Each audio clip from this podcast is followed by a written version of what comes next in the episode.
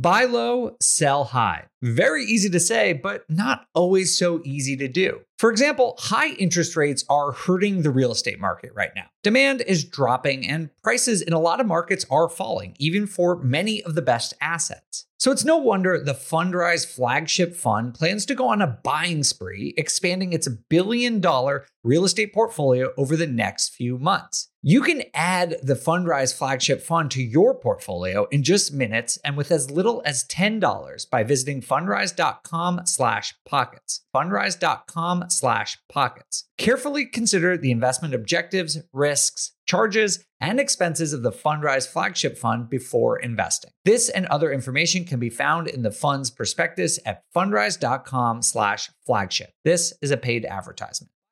You ever feel like your vacation rental sits empty too often, missing out on potential income? Look, you're not alone. Many property owners struggle with underperforming bookings and the complexities of property management. But here's some good news Vacasa outperforms other property managers in 92% of the markets they operate. They've helped homeowners like you increase their bookings by an average of 24%, turning those empty days into profitable opportunities. Want to see what your earnings could look like with Vacasa? Visit biggerpockets.com slash Vacasa, spelled V-A-C-A-S-A, and get a free personalized income estimate today. That's biggerpockets.com slash Vacasa. This show is sponsored by Airbnb. Did you know that I turned one of my first homes into an Airbnb? It's true. And it even helped me get the extra income I needed to launch my real estate career. So if you want to try your hand at making even more income with your property, Airbnb is the place to be. Your home might be worth more than you think. Find out how much at airbnb.com/slash host.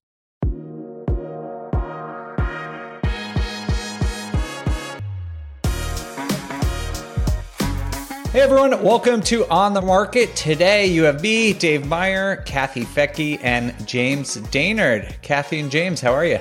Great. Good. The sun's back out in California. Yeah, you were you were over in my neck of the woods in northern Europe for a while, and you saw how bad the weather is here. uh, that that weather's emotional out there. It was like it would rain for two hours, and then it'd be sunny, and then it'd be raining for two hours. It was it was almost like a tropical storm in Seattle collided together. Yeah, it's it's very unpredictable. It's very gray, but it once it turns like this time of year, it starts to get better. I think you just got the tail end of it, but uh, unfortunately, it's not like where you both live and sunny and glorious all the time. Oh, it's been cold, but we were supposed to be in Amsterdam right now. Uh, we at least had talked about it. So, what's the weather like? Would we would we have enjoyed it? Yeah, it's super nice out right now. Actually, as your daughter knows, I just had lunch with Kathy's daughter, who is here visiting, which was super fun to see her. Um, but yeah, it would have worked out great. I think we're going to have to do that next year for a two year on the market anniversary. We're going to have to do an Amsterdam trip. Yes. Maybe we'll do a meetup. Oh, a European takeover? Everyone listening, everyone come yes. to Amsterdam. We'll have a big, we're going to do a European party. And Amsterdam's a good place to party. That we'll have a good time. Like it could be a great party.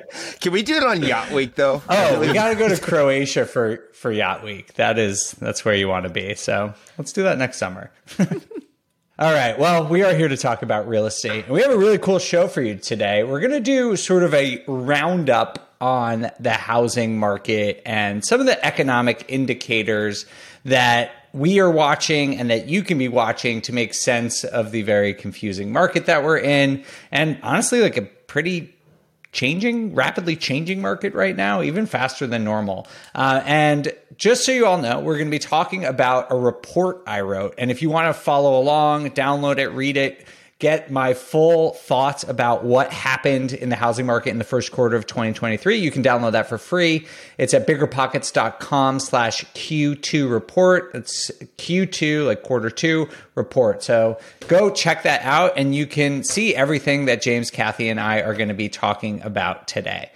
We are going to take a quick break, but then we're going to dive into our Q1 roundup of the housing market. I'm curious, have you been struggling to keep your vacation rental booked? I totally get it. It's tough to manage and keep filled. But we found something that really works. It's called Vacasa. They've seriously changed the game for a lot of the BP audience. In almost every market they're in, Vacasa manages to fill up the calendar more than anyone else. And get this the average Vacasa user sees about 24% more bookings than with other managers. That's a lot of extra income. Curious to see what you could be earning? You can get a personalized income estimate right there. I think you'll be pleasantly surprised at what Vacasa can do for you. Check out biggerpockets.com slash Vacasa, spelled V-A-C-A-S-A. Biggerpockets.com slash Vacasa.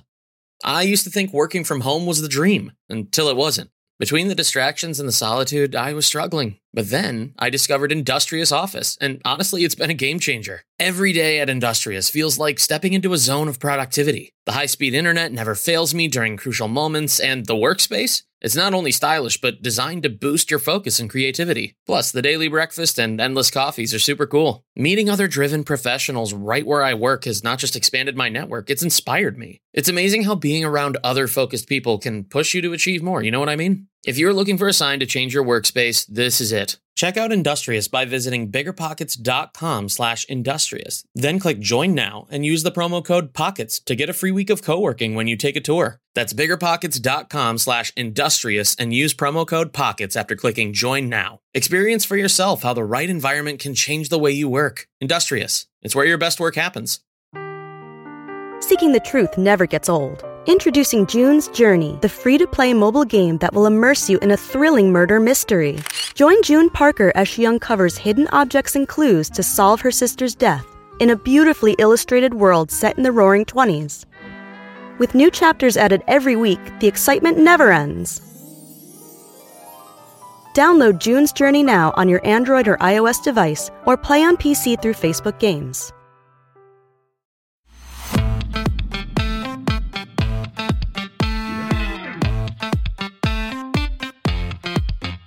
All right, let's get into this thing. There's so many things to talk about.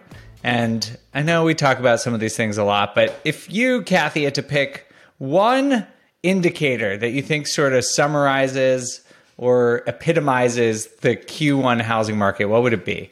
Oh, one indicator. Uh, if if we're talking about housing in general, I'll pick multifamily housing and say that the indicator that's that I've seen because I just got back from a couple of conferences, it's uh, interest rates again. I mean, what a boring thing to say, but interest rates are are really causing complete devastation in in multifamily. Not not in all, but in many. And we did see a two hundred and twenty nine million uh, million dollar foreclosure in Houston. Whoa. Whoa. Yeah, um, as perhaps one of the first ones to go down. Uh, you know, if you were looking at 2% interest rates and now most of those multifamily are adjustable if they didn't have rate caps. Most did, but some didn't. You know, they are dealing with payments that are unsustainable. They they just can't pay them. Uh, so there, I I was just at a multifamily conference literally a few days ago, and there was a lot of pain. A, a lot of people trying to figure out how they're going to avoid foreclosure. Wow. All right. Well, that is foreboding. Very interesting to hear because when I see interest rates now, they're down from where they were in November and in February.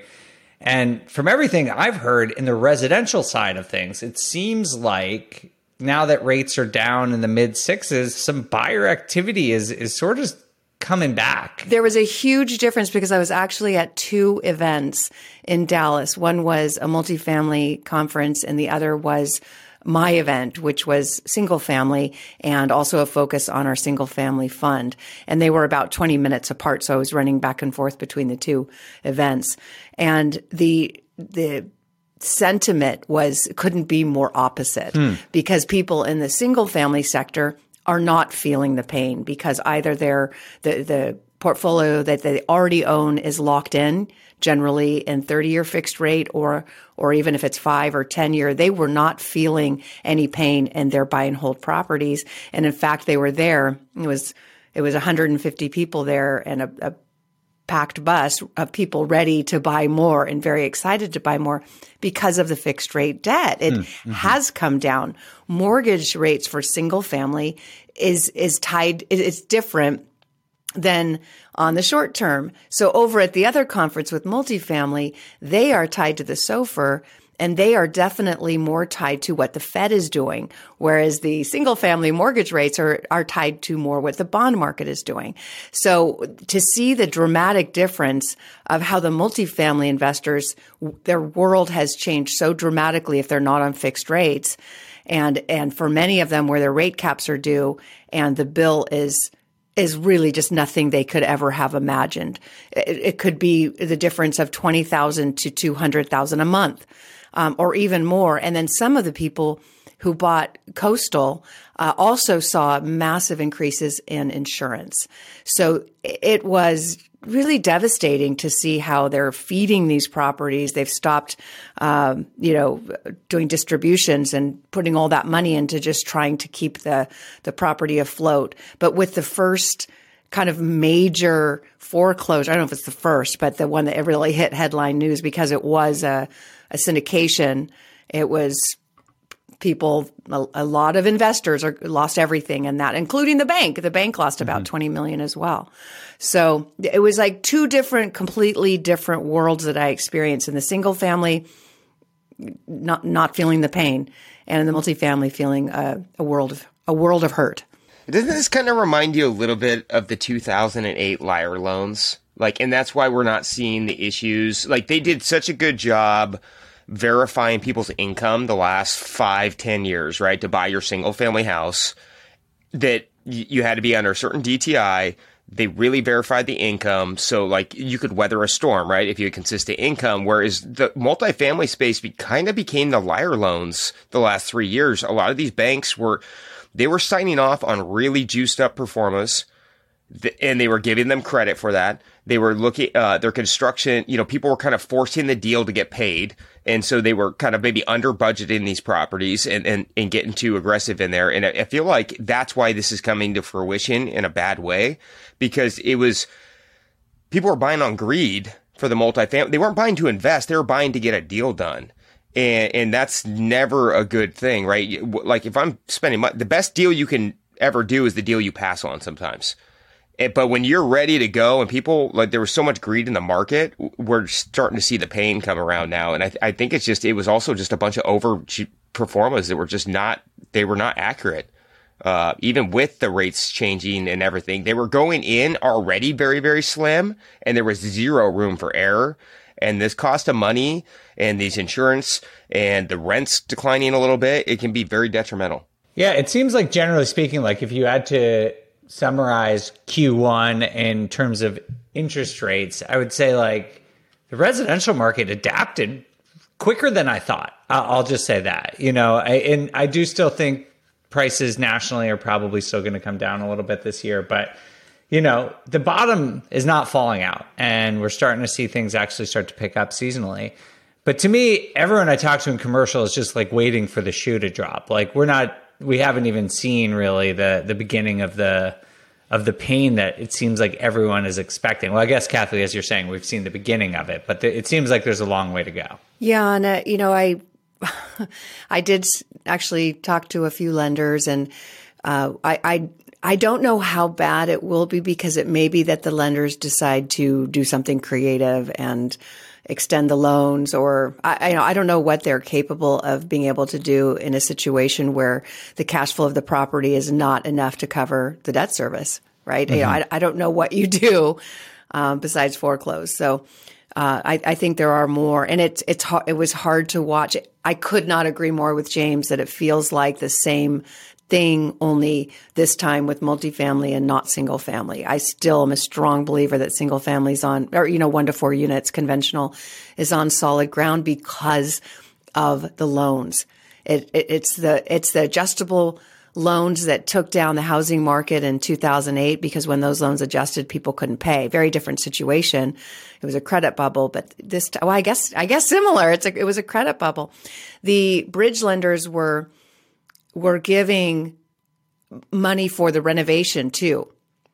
So you could, yeah, so you could get, I, I, think, up to at least 80% LTV, maybe more, plus renovation costs. So, you know, that my mentor was really firm with me. He's an older guy and he's like, do not go over 65%. Well, I couldn't get a deal at 65%. That, you know, but he said there's reasons why you want to stay at 65% LTV with multifamily because it can be volatile. Yeah, so I guess we're gonna we're gonna have to see how that goes. But uh, thank you for the insights. That's super helpful. Let's move on to a, a second indicator, which is sort of the reason we're in this situation, which is inflation. And as everyone knows by this point, uh, inflation is why interest rates have been hiked. That's what the Fed is trying to get under control. And as of this recording, which is in the middle of April, we have data now for the first quarter of of the year. And what we're seeing is that inflation, at least the headline CPI, has come down to 5%. It was peaked back in June at 9.1%, which is good. That is good and encouraging. The Flip side of that, though, is the quote unquote core CPI, which is what the Fed honestly really cares about because it's a better prediction of future inflation, is at 5.5 or 5.6% actually, um, and is not coming down nearly as much. It was uh, at 0.4% last month. So even if you annualize that out, that's still almost nearly 5%. Uh, so I'm curious, how are you guys seeing inflation right now? Like in one respect, the numbers are coming down, but I'm not quite sure this is enough for the Fed to take their foot off the gas. I'm happy to see that the trends and the reporting are kind of shifting the right way. Uh, as a consumer that buys a lot of products for real estate, construction, and just in general, I'm not boats. See, uh, boats. Yeah, bo- yeah. I don't even want to talk about the boat bills right now. That's, I don't. I don't think that's an inflation issue. That's just a boat owner issue. But it's. Uh, I mean, I'm still paying a lot right now. Everything is expensive. I mean, hotels, flying, buying materials. Uh, the only thing I am seeing a little break on is the labor market a little bit, but it's uh, it. Okay. But materials in general are now we can get them a lot quicker now and we're not in this like we, we can't get a product and, and we're having to pay like out, outrageous product just to get it. But everything is substantially more money. I mean all my building material costs are 20 30% more. And there and there's not a lot of ease going on and we're trying to negotiate and we still can't get it down. And is it higher than it was but stable or is it still going up I would say it's it's stable. We're definitely seeing we see it where it goes like little dips and valleys, right? Like where you're it's it's almost like the housing market right now. Like it's kind of like kind of it's kind of teetering, but it's staying kind of flat. It kind of dips and then goes up to, it, with the interest rates. Same thing's happening with material costs. And, you know, we are doing certain things like we're just ordering in advance, buying out stuff early. Like we just bought 10 sets of appliances all at one time just to lock a price in. And so you just have to get a little bit more creative, but I'm not seeing it on the, on the pricing. And honestly, I think part of it too is the vendors, they can sell it cheaper, but the demand is still there.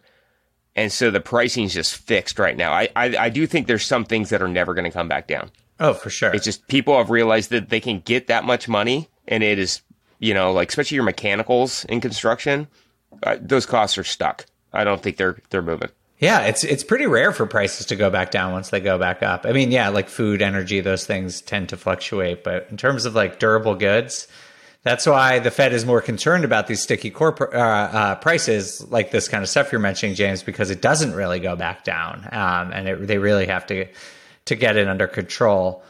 Kathy, do you think, like, given what you know about Fed policy and, and inflation, do you think we're in store for more interest rate hikes? You know, the Fed has made it really clear that they were what their target was, and it was to get over 5% uh, in the overnight lending rate. And we're getting close, but not totally there where they said that we'd be. So I've expected that they were going to c- continue to raise rates until they get there. So I do think we'll see another uh, small rate hike. Uh, but based on some of the research and some of the interviews that we've had and, and people I've talked to, uh, one is MBS Highway, and he is very, very uh, bullish on the idea that in May we're really going to see things change uh, with inflation, and that uh, because of the year over year data, like you like you said in your mm-hmm. report, mm-hmm. inflation really peaked last summer. Now, when we get to this summer, and we're comparing today's numbers to last year, which were very high, everything's going to look a little bit better on a year over year basis. So it's his very very strong opinion that we're going to see much much better inflation numbers, and that as a result, mortgage rates for conventional, not again this is couldn't be more opposite than than multifamily or commercial loans.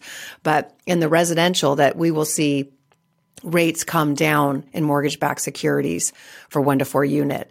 And when that happens, there could be another frenzy in real estate because we do, again, according to your report, inventory levels in housing just keep coming down.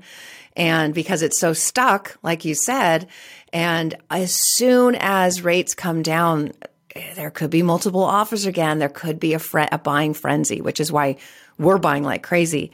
Uh, but the opposite is true for the adjustable rates. If you're tied to the Fed fund rate or the SOFR, you're going to see rates continue to rise. Yeah. And just for so people know, like what, what Kathy's talking about is if you're getting a a loan on a multifamily or office or retail or commercial, the the banks underwriting and, and, the where they borrow from and basically how they consider rates is very different uh, than it is in residential. And so it is very possible and seemingly very probable that rates for commercial and rates in residential might head in different directions over the course of this year. And they have been. Yeah, and they have been, exactly. Yeah. Kathy, you hit on something that I want to move on to another indicator, which is basically demand. It, it seems like every time there is a slight decrease in interest rates, mortgage rates, demand just like keeps coming back to the market. It just seems like people are just like waiting on the sidelines.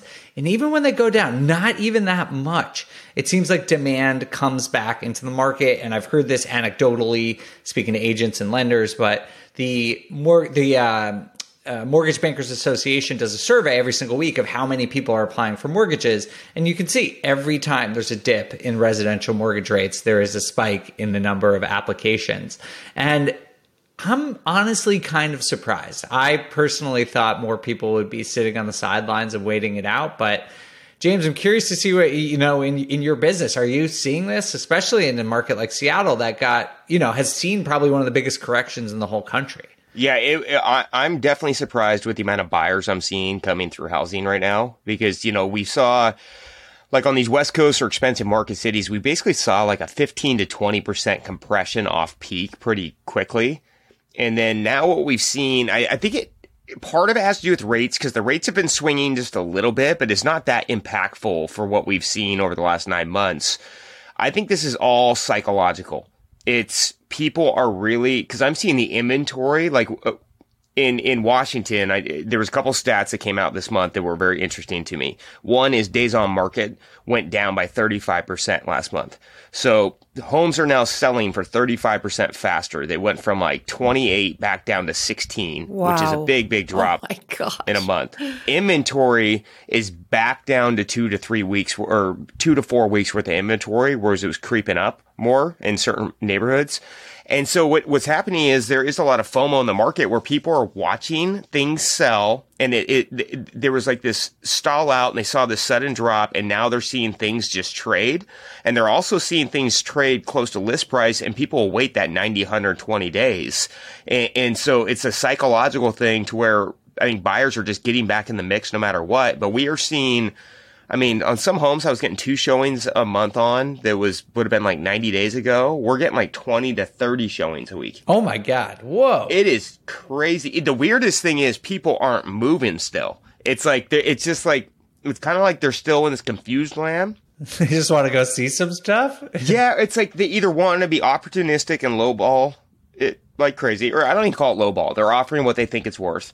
Um, and the other thing is is that they're looking for any reason not to buy the house, but they're still out looking. And so what that tells me is there's buyers in the market no matter what. And if you're putting the right product out, things will sell. But we did sell three homes over list price last weekend. Wow. It depends really on your price points. And, and so like as you're you're an investor, a flipper developer, focus on those markets or the, the not the markets, focus on the the the sale price that moves. Like we know that we know where our two sweet spots are in Seattle. And if you're if you're listing below a million bucks and you're a certain type of product, it is selling and it will sell very quickly. And so a lot more buyers, a lot more movement going on in the last 30, 60 days. It's actually looking, I, I, feel a lot better about the market after the last 60 days. That's why you need such a good real estate agent if you're, if you're using one, because you better be able to know how to list it properly. Yes. Yeah, and, and, and it, that's key right now. Is like putting that magical list price on it. There's there's kind of two approaches. You either go high because you know the buyers are coming in two to it, depending on where your demographics and who your buyers are, they're going to come in two to five percent off list just naturally, or you price it a little low. And it, it, if you price it low right now and you have a good product, the frenzy the frenzy starts. I mean, uh, like I think we had six offers on one house, and it was eight hundred thousand. Whoa! In Snohomish County, where the median home price is six hundred and seventy thousand dollars. So we were hundred and thirty thousand dollars above the median home price, and we still had that much action, which is really, really promising. Wow, that's unbelievable. Well, let's talk about the flip side of demand now. Uh, we've covered inflation, we've covered interest rates, we've covered demand. I think, you know, as we've talked about before, but I want to revisit here. To me, the reason that the market is still showing some signs of life is just that there is such low inventory. It's just remarkable to see that, you know, while people were saying it was going to spike and home prices were going to crash because inventory was going to surge, it's just absolutely not happening right now. Um, and it, even though, and that combined with strong demand seems to be creating a housing market that is pretty robust right now. Kathy, I know you're you're in a single family fund and buying single families. Are you finding it hard to find properties right now? Not at all. Not at all. We're, oh, we, okay. we we're trying to grow our we're, we we're trying to grow our fund as quickly as we can because there's more opportunity than we can keep up with. But what we're buying is not what a first time home buyer would buy hmm. because it's got issues, right? You know, we're, we're buying stuff that does need to be fixed up and that a bank wouldn't lend on as is. And that's why we're getting massively steep discounts on them because what we're noticing is that our competitor isn't there today where our competitor is not the first time home buyer because we're buying you know homes that need fixing um, and usually a first time home buyer doesn't have the time knowledge or money to do that but what we don't have right now is a lot of competition from other investors. And I think that's because our fund, you know, we're raising money, we're raising cash and, and we're buying these properties with cash. So we don't need a loan. Um, so a, a flipper might say, wow, I don't know if I can make these numbers work with, with today's financing or maybe with hard money loans, or maybe they can't even get those loans. Whatever it is, we are really not seeing competition wholesalers that just maybe wouldn't have come to us before are are coming to us now, you know, because mm. they're just maybe aren't the buyers or whatever it is. I feel like we're the only ones out there playing the game in the area that we're in, where there, in addition to all these opportunities, there's nothing but growth happening. So it's just mind boggling to me. I'm, I was again just there. There's freeway expansions and, and new you know, cranes everywhere and new development and chip manufacturing coming in. And yet we're still buying stuff for under a hundred thousand. My last purchase was 65,000. We have to put 20 in it. It's worth 200. Like I, I can't make this up. And I, every time I say this, I'm like, ah, oh, why'd I say that? Because now everybody heard it and now I'm going to have competition. well, they probably don't have cash. Maybe. but just for context, um, so people know, you know, back, you know, in the fallout of the Great Re- uh, Recession and the 2012, 2015 timeline, inventory used to be right around 2 million housing units. Um, prior to the pandemic, it was about 1.5 million. Now we're at a million. So we're still down 33% prior to, to, to pre pandemic levels. And yes, they have come up a bit from where they were last year, but we're still talking about insanely low levels. And I do want to be clear that housing prices can fall with low inventory. We're seeing that in a lot of markets, but it does, at least in my mind, provide a backstop for prices. Like they can't, if there is demand and there is always some buyers and inventory is so low, it just can't fall that much. Like inventory, if there were to be a crash, has to go up. So I, I don't know. I, I, I, just think that this is sort of fascinating, and, and we'll get into one other topic about why this is going on. But James, first, just wanted to get your opinion on inventory and uh, what you're seeing. Um, I'm not in the same market as Kathy because it is hard to find a deal right now. you can't find anything. No, you're not finding a sixty-five thousand dollar house in Seattle. We're, no, I'm finding a sixty-five thousand dollar permit fee, but then architect and plant fees. But I would say, you know, there's deals. It, what, what, what it's kind of came back to for us is, it, and it's you know we're just rebuilding our systems for it. Is the like Kathy said, if it's a hard project and needs a lot of work, that that stuff's not moving that that quickly because cost of money's up.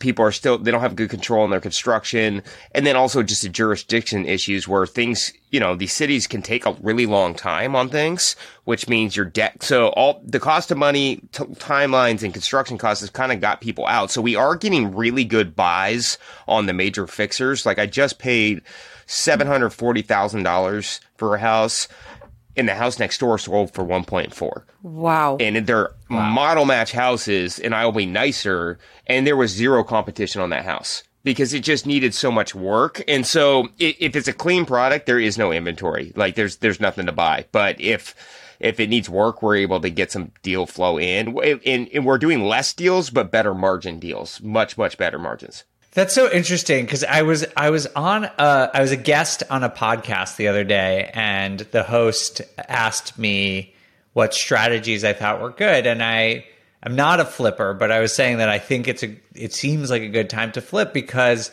not all homes and prices decline and accelerate at the same rate. Like we on the show talk about home prices on a national level, which is far too broad. But even talking about it on a regional level is probably too broad because, like you said, fix and flips tend to, in, in downturns, fall further than stabilized asset, which right just gives you more margin right just right off the bat even though expenses are high yeah and it's like it's like the rules that got broken the last two to three years with the you know the market was so hot it was also people were breaking the rules. Like if you're buying certain types of product, I would say that the margin shrunk 10 to 15% on all those products.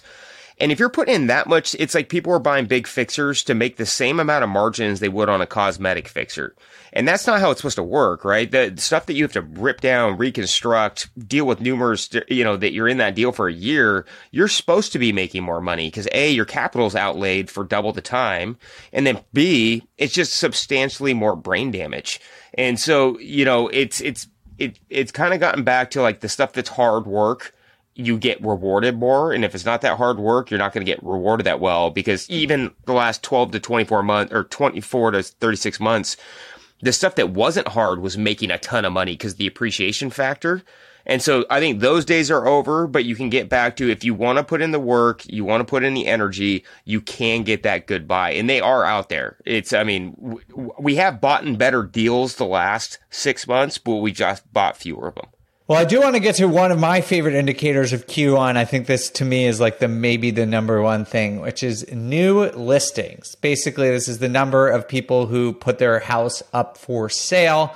It's different from inventory, just so everyone knows, because inventory is how many things are for sale at a given time. So it factors in both how many properties go up for sale and how quickly they come off the market. But new new listings just basically measures how many people decide they're going to sell a home and it is just absolutely in the gutter right now. It is down about 25% year over year and falling. It's going down more and more and more. People just absolutely do not want to sell right now. And I'm curious what you guys make of this. Do you, you know, we've talked about this. There's the lock in effect. There's a couple other reasons that we'll get to, but do you think this is sustainable? Like, do you think this is kind of the new normal where people just aren't going to be selling their homes? I don't know if it's the new normal, uh, but if you're locked into a two or a three or four percent interest rate, it sure is tempting to just stay put, you know, versus looking at a very limited amount of inventory out there and having to pay more for it. A lot of people just did not realize that today's homeowners are probably in the best position ever.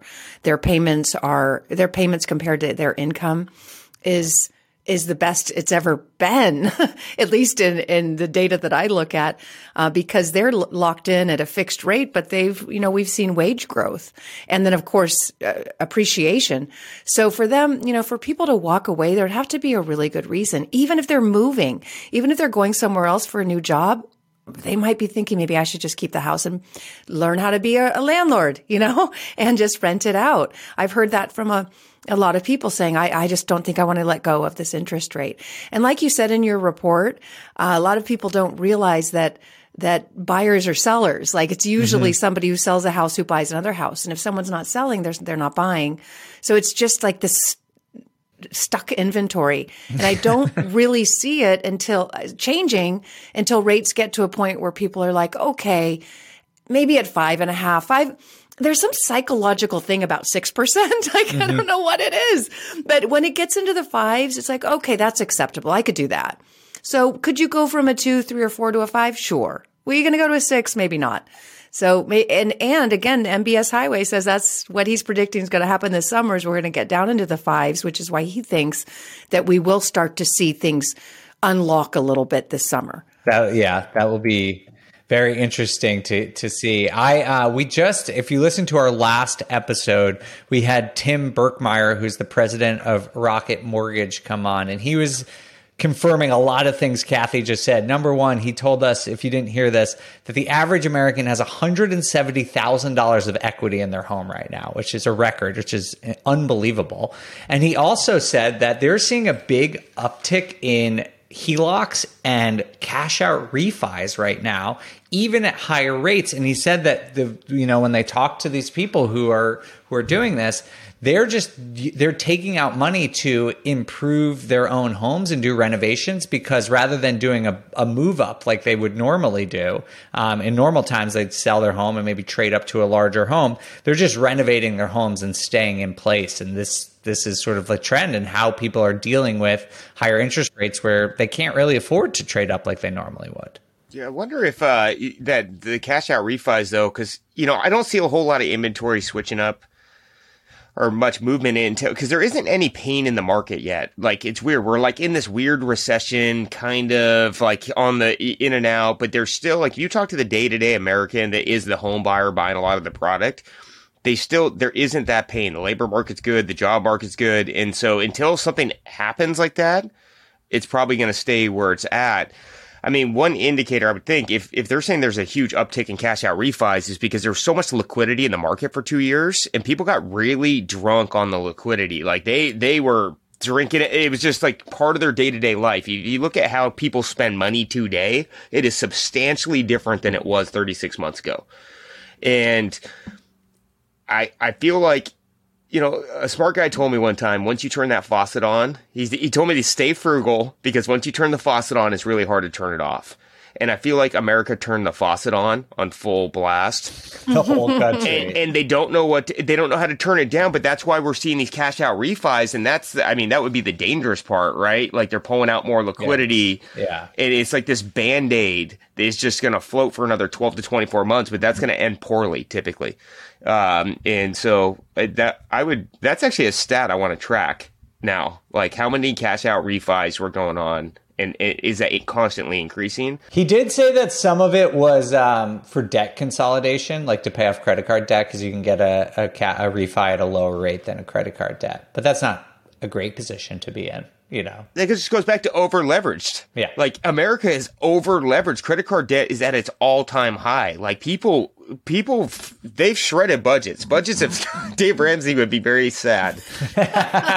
people are, they're loose with their funds right now. Well, I wonder, I'm, I'm kind of wondering, we got a credit line or an equity line on our house and it was like 9% or something like that. So it was one of those things we got just in case we need it, but we're not using it. But I think it shows up as if we did.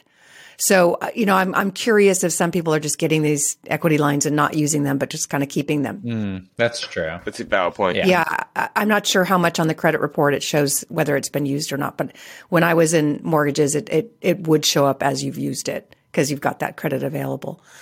Um, but I, I had this really interesting conversation with one of our investment counselors at Real Wealth, who honestly, these people have they know more than me at this point. Um, but Leah, uh, one of our investment counselors, said she just refied some of her investment properties that she had at very low interest rates, and she refied at a higher rate to take the cash out. And because she had so much equity in this fourplex that she had bought a few years ago in, in Florida. And I'm like, you got to be kidding me. You went from a, a three to a six, you know, and, and took the cash out. Why would you do that? And, and she enlightened me on her thinking there is that if you have several hundred thousand of equity sitting there making zero, and you average it out, even if you're getting, you know, you're borrowing at 4% on, on half of the property, but you're getting zero on the other half. In her mind, she's like, it's, I'm better off just paying a little bit more, getting that money out and reinvesting because she's at a phase in her life where she's an acquisition. She's in her early 30s and she's not looking for the cash flow. And I told her, good, because we want to keep you as an employee. don't, don't get cash flow today. Um, she's really looking at acquiring and, and markets that are growing because that's her plan. And that that was really enlightening to me. I would never have done that, just cash out in a higher rate. Mm-hmm. But when when she added up all the numbers and and put it in her spreadsheet for what her 10-year goal is, it made sense. That's super interesting. Yeah, I mean, as opportunities increase, um, you might see that a little bit more. Um, just because if there are deals like the both of you are talking about, you probably want to get a little liquidity, even if you're sacrificing cash flow. Yeah. All right, the last indicator I want to talk about was rent. Rent is still up year over year, 7%, but the pace of change is coming down pretty consistently. In a lot of markets, we're starting to see that rent is flat or even starting to decline, particularly in multifamily curious what you both are seeing. James, are you seeing uh, any any changes to rent in your market or your business? Uh, no, you know the rents have stayed pretty. We saw it in the, like the luxury condo market where you know if stuff was like five thousand, it came down into the low four thousands, which definitely could be detrimental. Luckily, we don't buy a lot of that product. Uh, our our rent growth is actually still stable. We're staying ninety seven percent full in our whole portfolio and we're still getting our steady increases. And I think that just comes back down to the cost of rent is substantially cheaper than the costing to own right now in Washington. Mm-hmm. And, and until I see that metrics close, I think we're, we're now, I don't see, think we're going to see the rapid growth we've seen the last 24 months, but it, we haven't seen much adjustment at all. It's, it's very stable. There's still way more demand than there is product. And, uh, as long as you're in that right wheelhouse, things are leasing up pretty quickly. Nice. What about you, Kathy? We were way too conservative in the underwriting for our fund because the rents are coming in much, much higher and they continue to climb. And that's kind of been the case that we've seen in all the markets that we focus on at Real Wealth. I think the reason for that is we're already looking for that's just part of our metric. We're looking for areas that have job and and uh, population growth, but that are still really affordable for the average person in that area. So because it's still affordable, but there's growth, you're going to, you know, we're just seeing we're seeing prices increase and and rents in those markets, which has surprised me. It is surprising me. I I, I still think it's going to slow down, but um, mm-hmm. in certain markets, obviously, you know, like Dallas has such strong population growth. I'm, I'm not surprised to hear that, but um, on a national basis, it's still higher than I at least expected it to be. Yeah. All right, so that is where things stand in terms of some of the major indicators that we are watching. You know, of course, interest rates are pretty volatile, inflation is falling, but is still higher than I think anyone wants it to be. Um, prices are down a little bit. Inventory is not budging. Demand is still pretty good. So we're in a really interesting um, uh, time for the housing market. I'm fascinated to see Q2. I think this is going to be really interesting to see. You know, we had a little bit of correction. Now we're showing signs of life. I think it'll be really fascinating to see what happens. James, I'm curious if you had some advice for people how to navigate, let's say, the next three months. You know, usually we talk about 2023, but given the way things are, like I kind of think you have to look even almost at a shorter time period for for some decisions. So, how would you recommend people navigate the next couple of months? I mean, the the biggest thing for any, I know for me, is always just staying on top of what my buy box is like you know it changes from quarter to quarter based on what i'm seeing in the market right like the market as the market changes you have to change up what you're going to buy and, and, why. And so you know like for us it's about like we just redid our buy box again. Like what what fix and flip properties are we going to buy? What kind of development product are we going to buy? What is what is our expected returns? And as long as we know if, if everything hits that return we are pulling the trigger on it. So it, just stay on top of it but, you know, I, I would just say don't be greedy, run your numbers very conservatively. And if it hits all the numbers, then buy on that. You know, like I think where people are getting in trouble, like we were talking about earlier with the multifamily, is people are being too aggressive on their pro formas. So just don't just go with the median. Like for us, when we're pulling comparables or even rent comps, sale comps, whatever it is, we're using the median, not the high.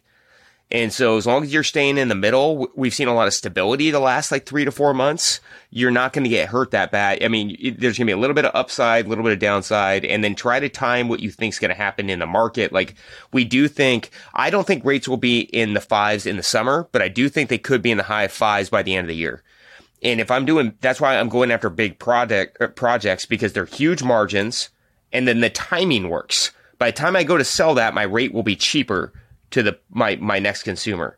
And so, you know, it's funny. We were getting out of the big projects and now we're going right back in because it works best with the buy box. In, in addition to it goes to my core beliefs of I think rates will fall. And if you're timing that right, it's to, it's to click out a lot better.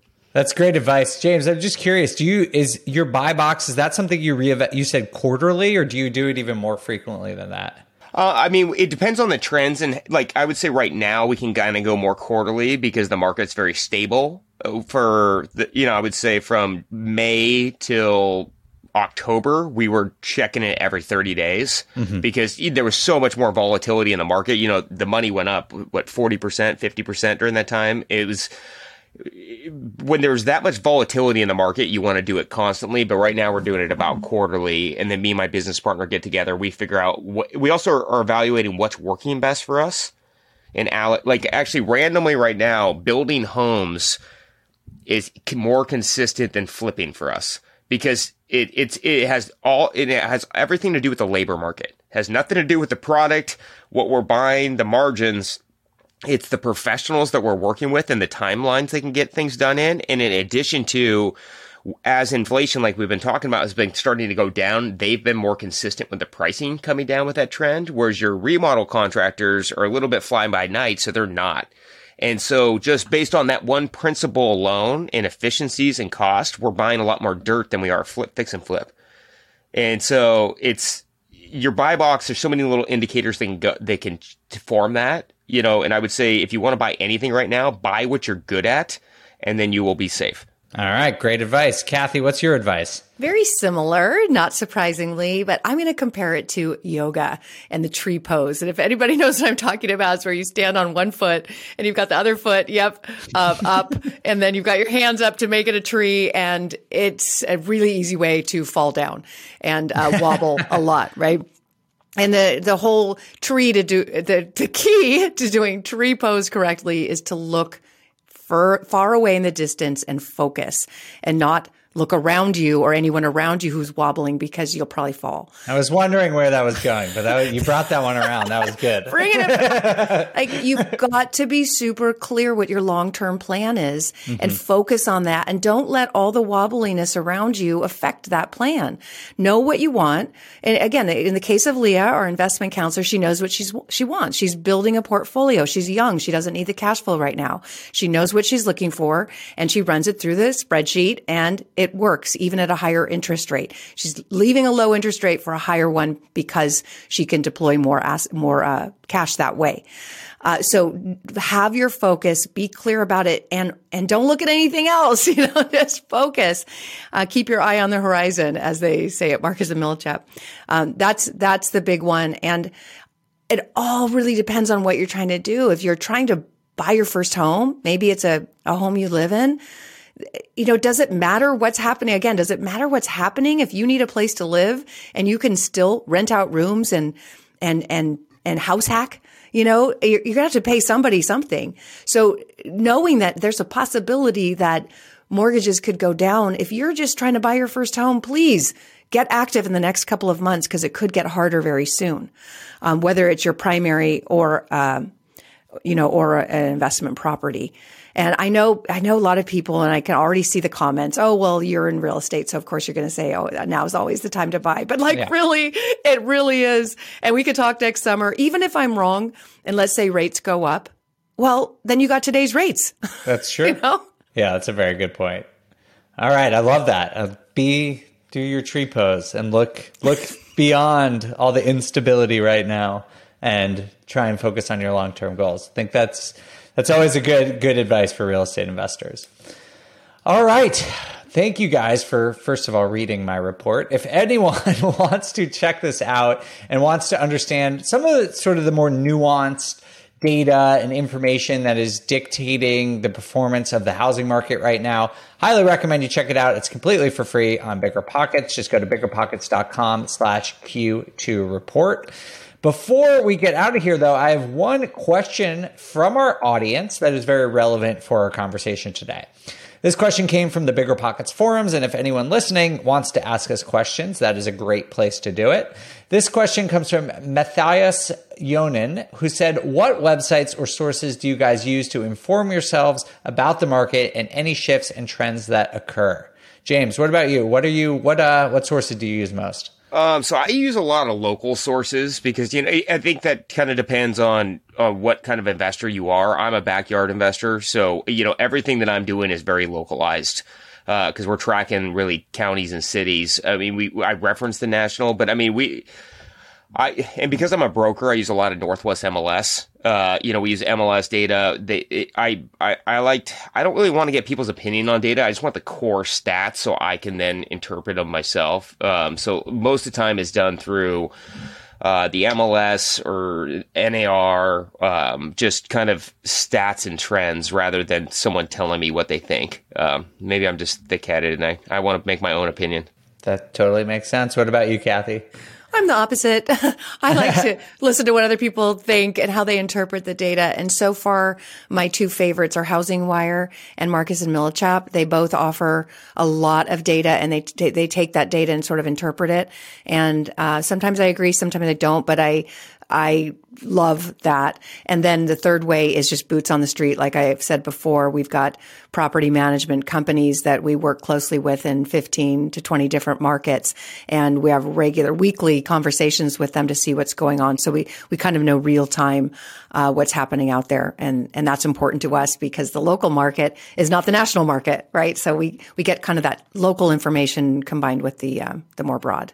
Great. Both excellent advice. Local information uh, and getting those expert opinions about um, um, from people who really understand the data are great. If you are the kind of person who likes to check out data, um, some sources that I recommend are uh, the FRED website is great, but it's not really up to the minute. You know, you usually get things uh, some some things a month or two late, but it really does have good information on a localized level. If you want to understand sort of macroeconomics, if you want to understand housing dynamics, I think Redfin offers really good data as well. They have like a data center where you could download all sorts of information about a lot of the indicators that we were talking about today, like inventory, new listings, uh, that sort of thing. And then the last thing I'll, say is um, we had Mike Simonsen from Altos Research on, uh, I think, to uh, episode 98 a couple weeks ago. Um, and he um, now works with Housing Wire, and his company is all about tracking data like in real time for the housing market. And if you go on Housing Wire, they have like active inventory, home sales data like for the current week, which is just about as fast as data as you can get for the housing market. So those are just a couple of the sources that I personally use. Um, and you can always follow me on Instagram at the Data Deli. I put out lots of content about where to find. I was data. just going to say that. I was like, wait a minute, and you. I mean, your most recent report was so in depth, and it had the mixture of the data with the interpretation of it. And uh, wow, definitely make sure people know where to get that and your all of your reports because they're like little books. I don't know how you're writing so many of them, but it's really packed full of information. Oh well, thank you. All right. Well, thank you both. I appreciate you being here. This was a lot of fun. Uh, Kathy, if people want to connect with you, where should they do that? realwealth.com or uh, Kathy Fettke Instagram. And if you're interested in learning more about the fund, it's growdevelopments.com. Sweet. I love your new studio, by the way. It looks good. Do you like it? Rich yeah. chose the color pink. It's perfect. Representing the ladies over here. yeah, it looks very nice, very professional. I thought that was representing his underwear color. James, what about you? Where can people find you? Just come to the boat, or yeah, just uh, come to the boat whenever it's open. Uh, you can hang out, but it's good uh, to know. Best way is just Instagram J Dane Flips or uh, JamesDainard.com. All right, great. Well, thank you both. And uh, if you want to connect with me, you can find me on Instagram where I'm at the Data Deli. Again, if you have questions for us, like the one that we answered today, Bigger Pockets has forums. We have an on the market forum. Uh, just tag any one of us and we will review any of them and might select some of yours for our parting thoughts here on the show. Thank you all so much for listening. We'll see you next time for On the Market. On the Market is created by me, Dave Meyer, and Kailyn Bennett. Produced by Kailyn Bennett. Editing by Joel Esparza and Onyx Media. Research by Pooja Jindal. And a big thanks to the entire Bigger Pockets team. The content on the show On the Market are opinions only. All listeners should independently verify data points, opinions, and investment strategies.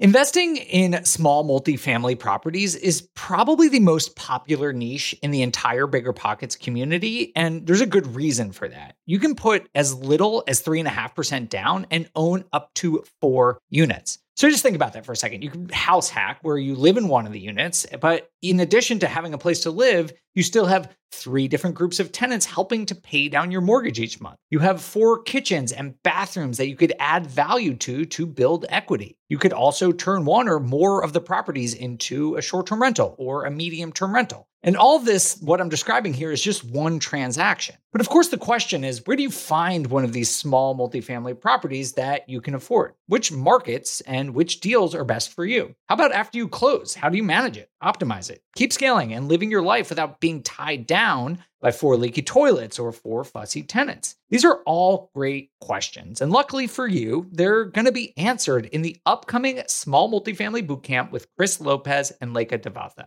So if you're serious about growing your portfolio with this highly efficient, great strategy, head to biggerpockets.com slash four today and join us in the Small Multifamily Bootcamp. I'll see you there.